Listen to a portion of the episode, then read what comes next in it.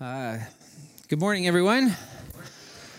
Uh, just so you know, in case you're wondering, there are uh, sermon study sheets uh, based on our messages available at the starting point table out in the out in the foyer, and you can also access them online if you want to review or follow along or use this uh, as a uh, something in a life group or as a family around the table. That's available. Okay, well, so a, a, year ago this week. Um, I learned that my job was coming to an end. If any of you have been through a season like that, it's not a lot of fun, right? If uh, there were organizational decisions that were outside of my control, it meant my job was being structurally eliminated. And this completely disrupted our lives as a family. Uh, we were settled in Surrey, uh, enjoying life there, and we did not want to move, and yet here we are in Kelowna. Wow. How did that happen? Well, Jen and I believe we were led by the Spirit of God. Now, can I blame God for the shaking and the pain? Have you ever gone through something? You go, what is it? Shall I blame him for this? Uh, uh, is God like a squirrely leader? You don't know which way he's coming or going. Last October, around this same time that I found out my job was coming to an end, I had been going deep into scripture. I was in uh, Mark's gospel, and I had just read the story of Jesus walking on the water. The disciples are in a boat, they're rowing against the wind, and they're shocked as Jesus comes walking by and passes them. He's going into the wind better than they are rowing into the wind, on, and he's walking on the water. And there's this little line where Jesus says to the disciples in their fear, Take heart, it is I, don't be afraid. And for some reason, that statement stuck in my craw. And I was pondering these words as I was, and then that October day, last week of October, I was called into my supervisor's office uh, and heard that my new my job was coming to an end. And, uh, and in that moment, as my supervisor was talking, I heard like so loudly, so clearly, in words that trumped everything Take heart, it is I. Don't be afraid. it was painful. The next number of months, we got finances got tight and our stress rose, and we processed disappointment and forgiveness and all those wonderfully horrible things. And uh, I learned to make lasagna, so there was some redeeming element. Uh, despite all the gusts of life, the wind of the Spirit was in charge. And we gathered a group of people who started to listen to our hearts. They gathered with us regularly. We started to tell them what was going on in our hearts, our confusions, our desires, our wrestlings. And this was the group that led us to discern that the Spirit was pushing us to Kelowna, to join what God is doing among you. And so, one of the things I want you to catch this morning is that the Spirit desires to lead your life and the Spirit of God will use circumstances, scripture, community, and your own personal conversations with God to lead you. Who leads you? Who leads us? We think we're radically independent human beings. We're not. we're born followers. We're born followers. It's a non negotiable truth. At the end of the day, you follow someone or something. So just stop for 10 seconds and take note. Who are the voices of authority in your life that you pay attention to? Where do you go to for direction? Just think about it.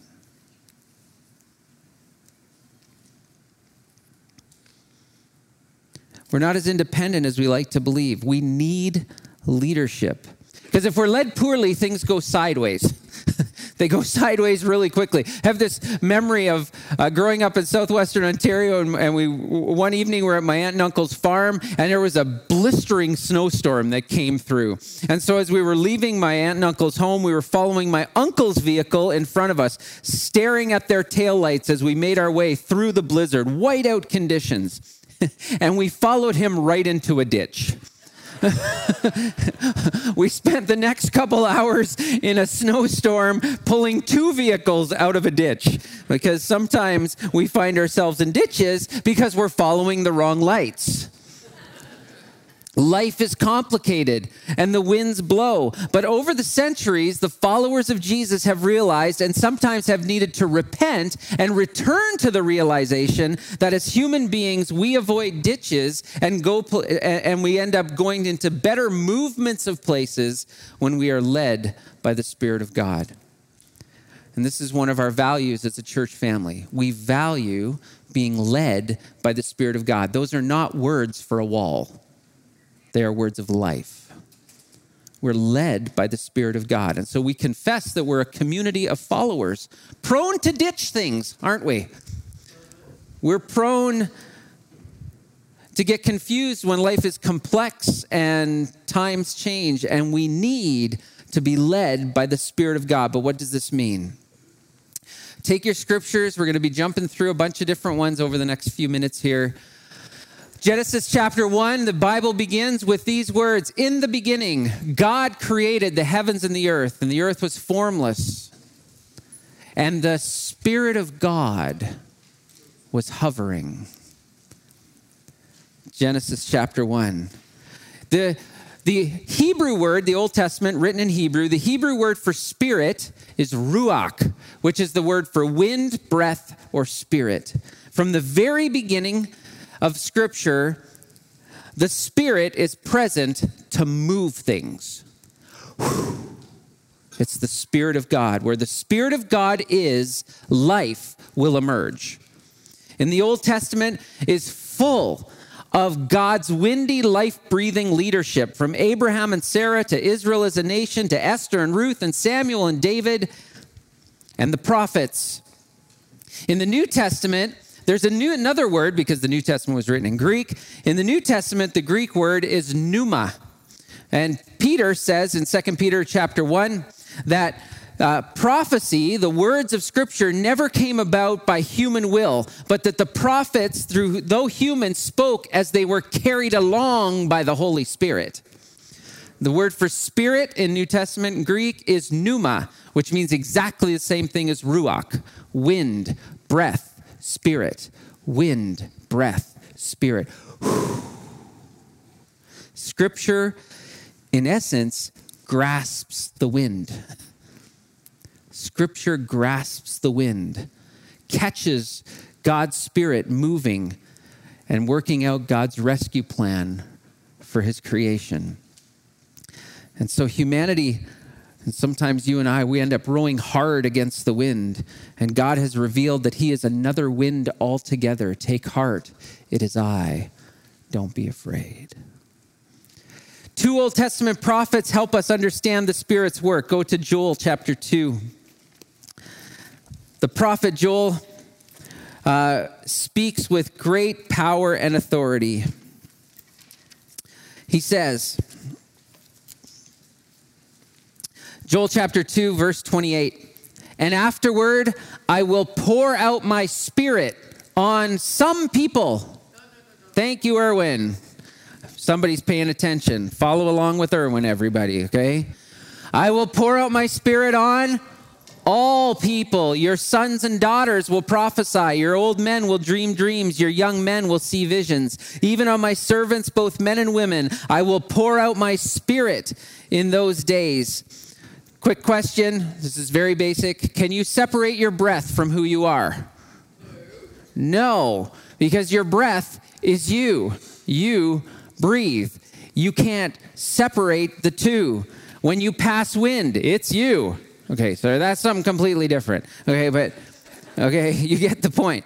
Listen, the prophetic promise is that God will breathe himself indiscriminately into all people. God will give his breath, his wind to all people. The breath of God that was lost when humanity sinned will be returned to us. We will breathe with God again.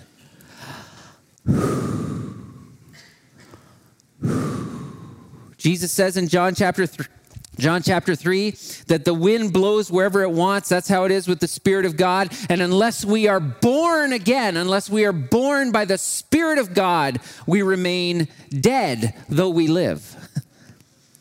The God's Spirit comes and is, it will come and give us life. Jesus is pointing to this hope of God's original intent. We were formed from the dust, made alive by the breath of God, and sin took our breath away. But God has changed the script. The promise of God is that his eternal breath, his own being, will be ours. Life without the Spirit is beneath our dignity. Life without the Spirit of God is beneath our dignity because we were created to be filled with the Spirit of God.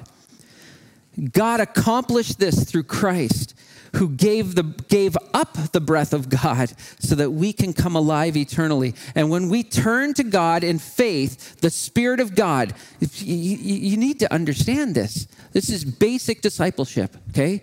When you turn your life from your own way, repent, and turn in faith to God and trust what God did for you and for us in Christ on the cross, the breath of God returns to you. The wind of the Spirit fills you to give you life. And when the first Christians tried to make sense of the strange outpouring of the Spirit in Acts chapter 2, they quoted this prophecy of Joel to make sense of it. People were hearing the good news of God spoken in different languages in their own tongues. People were flooding into God's kingdom as the wind of heaven blew. Jesus had returned to the Father. God was doing what the prophet Joel said would happen in latter days. The age of the Spirit had come. Whew. Isaiah chapter 61, verse 1.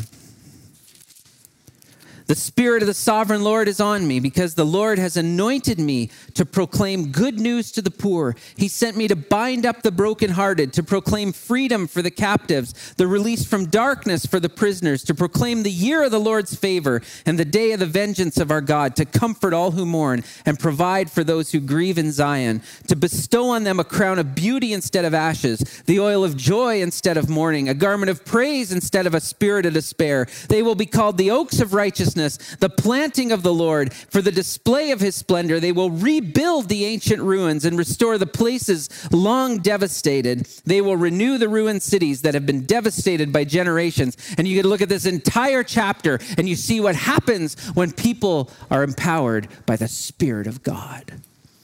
The f- script flips, new life emerges. The Spirit of God empowers those who receive Him with God's holy, eternal purpose. The Spirit leads the world right side up and leads Spirit filled people to do so. The Spirit will empower God's holistic good news for the world. This is the promise of Isaiah.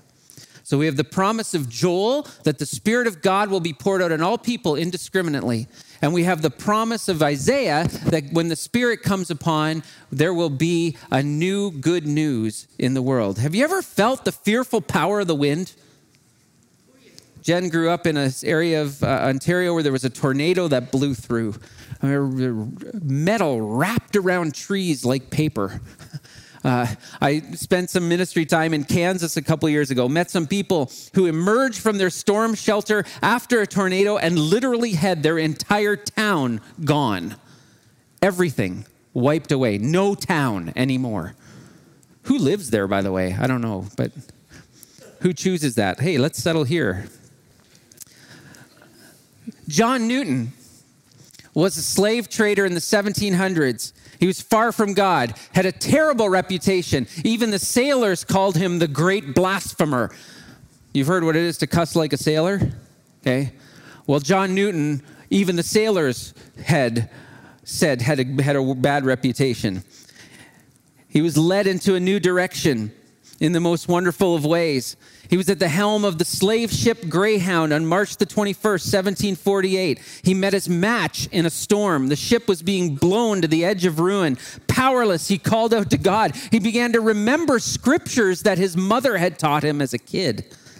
The winds became a footnote as the Spirit transformed his soul, and the great blasphemer surrendered to Jesus, and he was led in an Isaiah 61 direction. He gave up his slave trading. He became a tide surveyor, and eventually he became a pastor who influenced William Wilberforce in his heavenly work to abolish the slave trade, and he wrote songs. The most famous of John Newton's songs was Faith's Review and Expectation. That's the name of the title of the song that he gave it. Faith's Review and Expectation. You know it this way Amazing grace, how sweet the sound that saved a wretch like me. I once was lost, but now I'm found. You know it. Was blind, but now I see. It gets played in our culture all the time in the most strange places. Piped away, right? There is no power like the gust of God. What else can move a stubborn human being? What else can move you? You stubborn? You selfish? Proud? Stuck? A little miserable? The wind of the Spirit can move you. The wind of the Spirit can move us. When the wind of the Spirit blows through a hungry people who are hungry for the power of the born again life of God, stuff changes. This has been KGF's story this year. This is our story as a couple. And apart from the Spirit of God, we cannot dream God's dreams. And let me say this even more strongly if we are not led by the Spirit of God, we are not the people of God.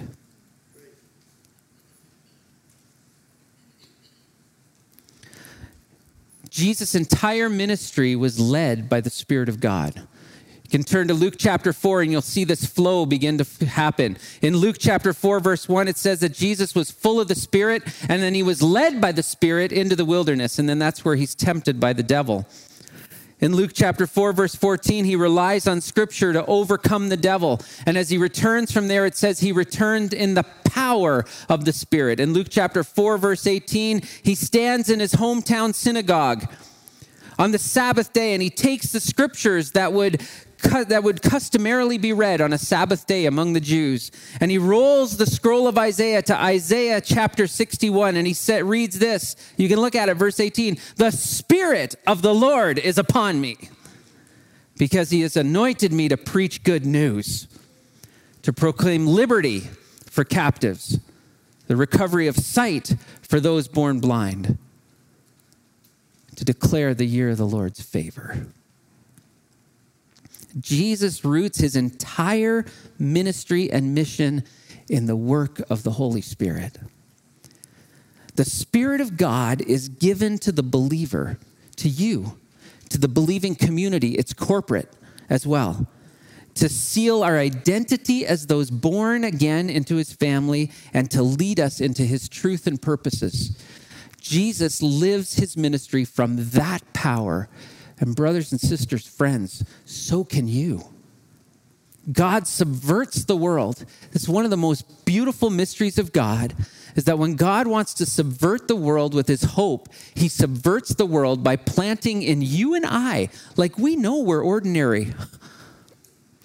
He subverts the world by planting in people like you and I his breath and wind, the Spirit of God in you. You don't need a PhD, you need a surrendered life. The Holy Spirit gusts us, and this is what I long for us to think about individually, but also corporately as a church as we value being led by the Spirit. The Spirit of God gusts us toward three great subversions confession, transformation, and mission. In John chapter 16, can turn there.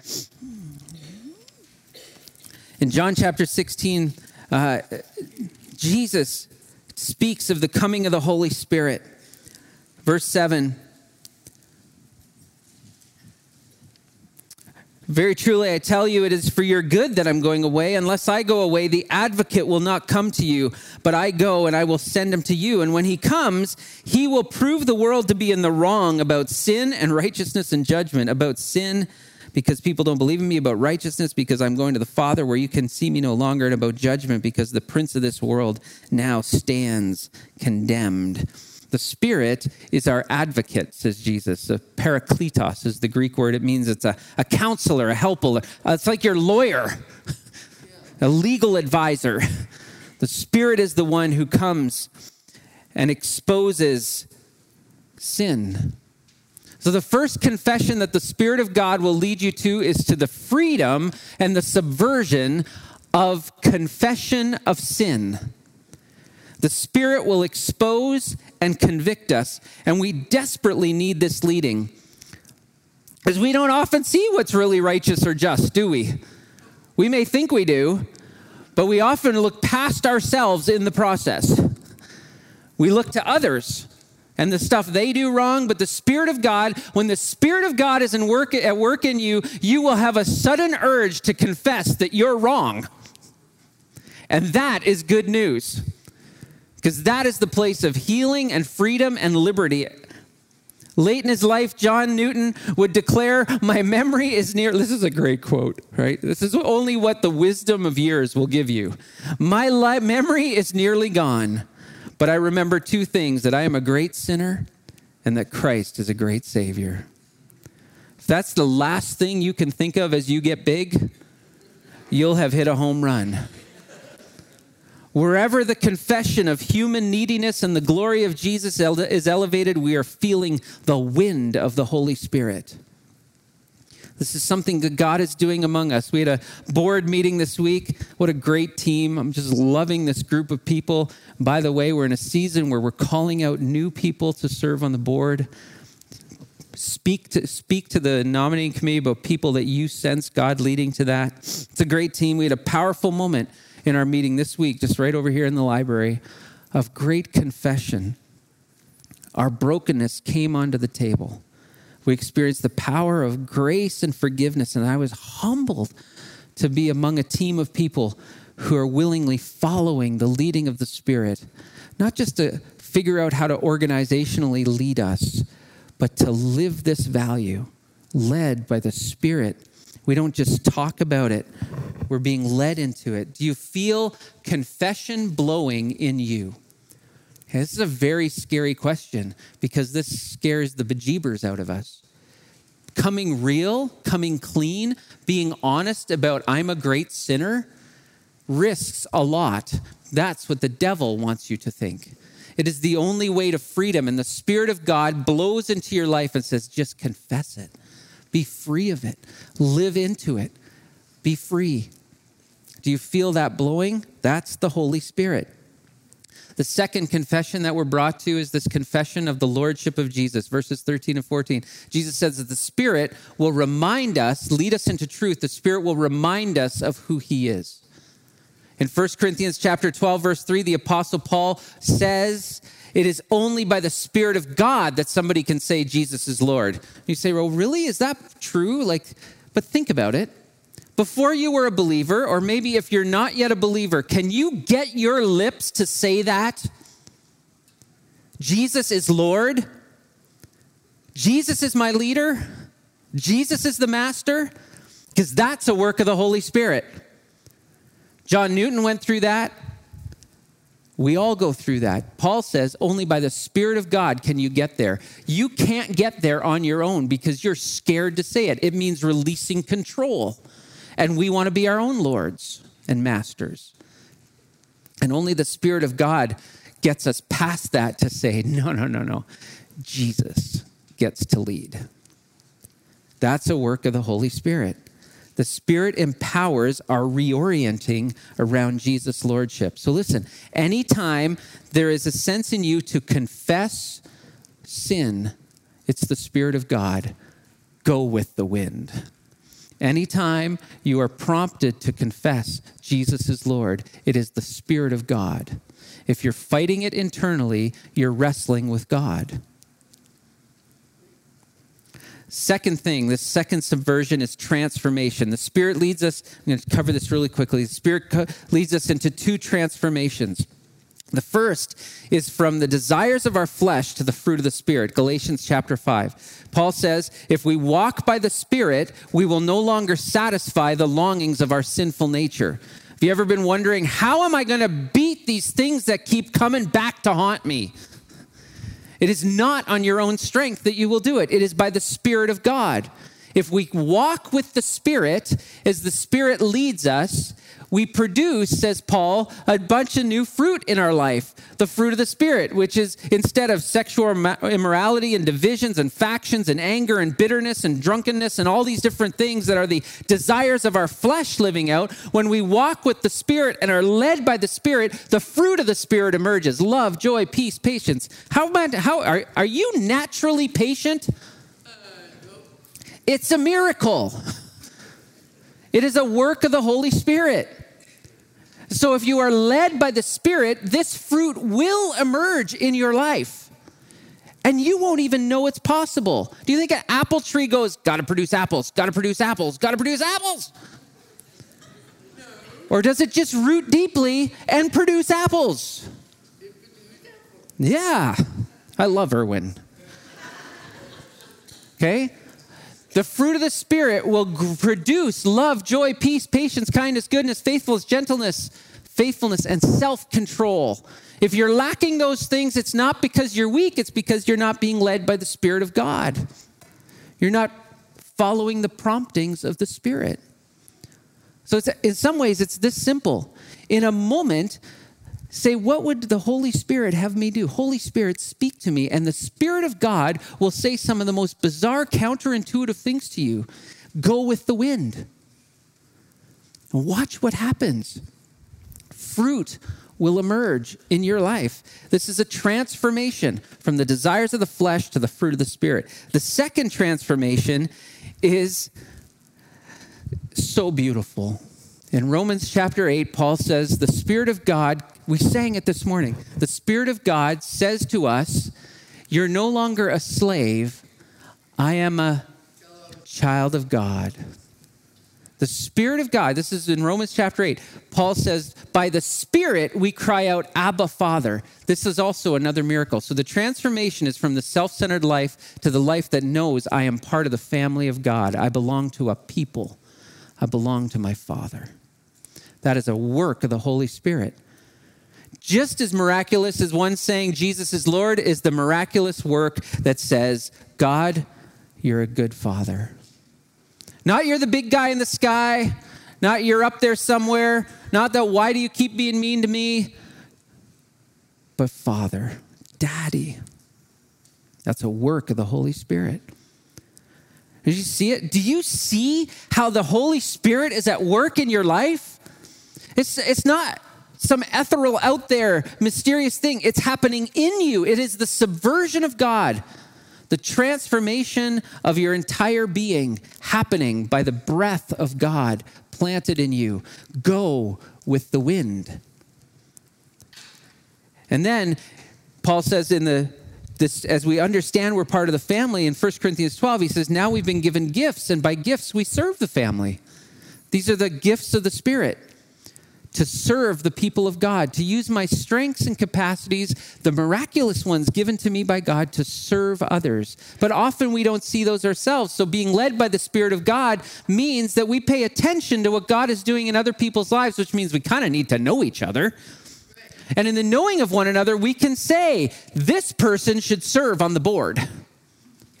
And that person may be surprised to know that. or this person should serve kids or this person should be leading a group of disciples in a life group. Or this person should be leading us into mission in this city. And that will start to confirm what you know God is stirring in you. The internal and out, external affirmation of the work of the Spirit. And the last place that God subverts through his Spirit, so it's confession, it's transformation, but it's also into the life of mission. Jesus says in John chapter 20, Peace be with you, he says to his disciples. They're freaked out after the resurrection. He says, Peace be with you. As the Father has sent me, I am sending you. And with that, he breathed on them and he said, Receive the Holy Spirit. The only way this is going to be possible, whatever the cost, is if you are led by the Spirit of God. Khan was a Laotian farmer a village pastor. I knew the people who served him and uh, discipled him. He's part of our wider global Mennonite Brethren family. Spirit of God awakened the confession of Jesus in him, living in a Buddhist uh, culture. He began a church in his home, like, a, like literally a grass hut. Began a church in his home, which created some, such opposition that some of his neighbors rose up and killed him, leaving his wife a widow and his children without a father. Why would he take that risk? because the Spirit of God leads us into mission. And you know what's most amazing about Khan's story? It's his wife who kept showing up at training events so that she and her children could continue to grow the church in the same village where her husband was murdered. The Spirit leads and the Spirit keeps blowing. You hear a story like that and it's inspiring and humbling, isn't it? Well, the same Spirit is at work in you. Acts chapter 1, Jesus says that when the Spirit comes upon us, we will be his witnesses in Jerusalem, Judea, and Samaria, and to the ends of the earth. The Spirit blows us toward mission, the expansion of the kingdom, not because we're great, but because we're filled and led by the Spirit of God. So, this morning, as we prepare our hearts for communion, we're going to gather at the tables here in just a little bit. Just says, the Spirit of God is working in you, what place of confession needs to be real in your life today? Is there sin, brokenness, stuff you're ashamed of? What transformation needs to happen? You need to walk by the Spirit? Are you just following the desires of your flesh? How that's go, how's that going for you? What is the Spirit saying to you to lay down and trust? What about serving the family? You just come through here as a consumer? Or do you see that you're part of a family and you need to be a contributor led by the Spirit of God? what about mission?